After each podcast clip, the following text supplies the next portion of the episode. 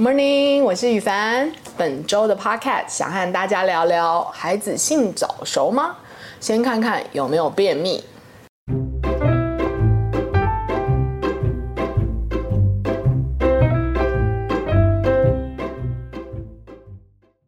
每年都有很多焦急的家长写信给我，然后跟我说他们的孩子出现性早熟的症状。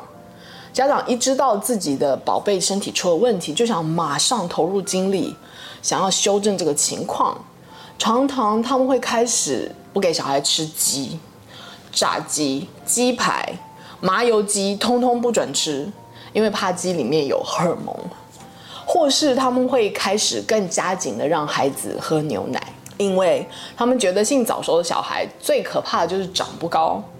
大家觉得多喝牛奶就会长高。可是很少人，甚至是可以说没有人会去注意孩子有没有便秘这件事。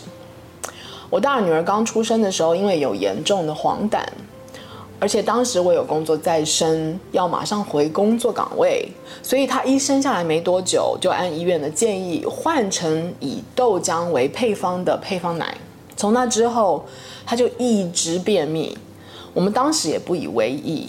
因为我自己也常常便秘，后来他会因为害怕大便，而在有便意的时候就边哭边尖叫，我们才带他去看医生。医生却跟我们说，小朋友本来就会便秘，没有小朋友不便秘啊。那时的我还只是一个新手的妈妈，什么都不懂，只是觉得很惊讶哦，原来每个小孩都会便秘啊。其实小孩应该是要天天大便的，肠胃顺畅的小孩很可能天天可以来个三四次。我后来才知道，女儿喝配方奶已经很伤肠道了，因为那根本不是她那个时候肠道设计可以消化跟吸收的东西，而且还给她喝豆浆，不但植物性雌激素爆多。还有植酸会造成胀气和矿物质流失，难怪那个时候他根本就睡不好，因为他总是胀气。大女儿已经没有接触足量的母乳了，后来饮食也是非常主流的高糖。我们家那时候零食给的超多，米饭和水果也猛塞猛塞。小孩不吃肉没有关系，不吃青菜没有关系，但是好像他不把米饭吃完，就不叫吃饭一样，怕他会长不高，就再加米饭，再加牛奶，却从来不要求他喝水。越吃消化越出问题，便秘也更严重。在现在我来看，排便跟吃什么一样的重要，一个是进，一个是出。我们身体的这一条路线如果不顺畅，人的新陈代谢一定会受影响。新陈代谢就是人体。汰旧换新的过程，这过程够快，孩子才会顺利的成长。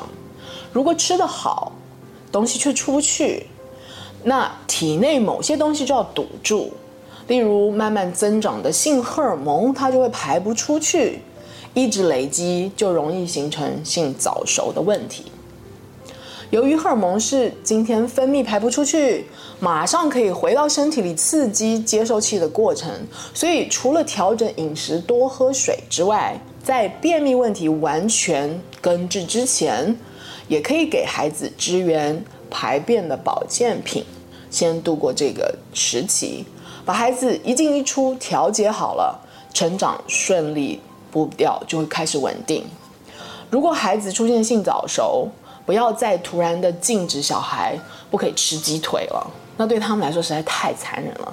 记得均衡的根治饮食，有肉、有青菜，淀粉不过量，才能让孩子的肠道菌种平衡，荷尔蒙也才能顺利的排出。